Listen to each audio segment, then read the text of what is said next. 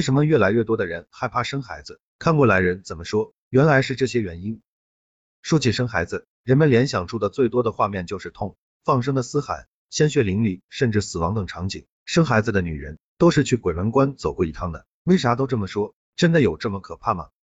生孩子本身其实不可怕，只是真的很痛、很辛苦，没有浮想中的那么恐怖，也没有理想中的那么容易。生孩子之所以被比喻成走鬼门关，是因为这几个原因。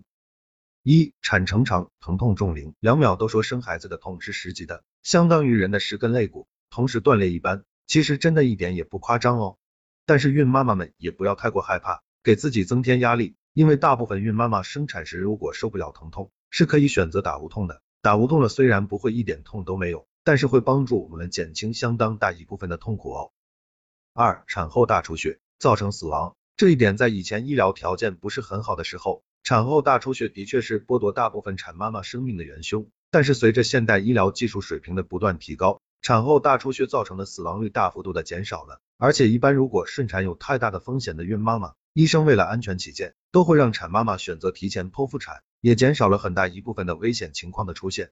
三难产，难产大多都是因为胎大难产，或者因生产动力不足造成的难产等。一般如果是胎大，医生会提前检查出来，让产妇剖腹产。如果是其他原因，顺产时顺产不出来，造成难产的，也会顺转剖。所以一般生孩子时，只要不对医生隐瞒自己的过往病史，让医生充分了解产妇的情况，一般都是没有太大问题的。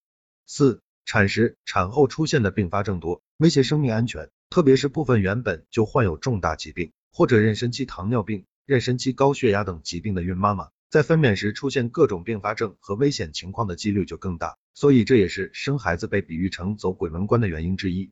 其实生孩子被比喻成走鬼门关，是从很久之前就流传民间的一种说法，主要是因为以前的医疗技术条件落后，因为生孩子而死亡的产妇多，所以被比喻成走鬼门关。现在医疗技术条件更好了，所以希望广大孕妈妈或者害怕怀孕生孩子的女人也不要太过害怕，没有那么恐怖的。但是也希望大家不要太过大意。毕竟生孩子也不是一件简单的事情，凡事还是小心一点为好，不太过的担心就好了。最后也希望所有孕妈妈们都能好运哦。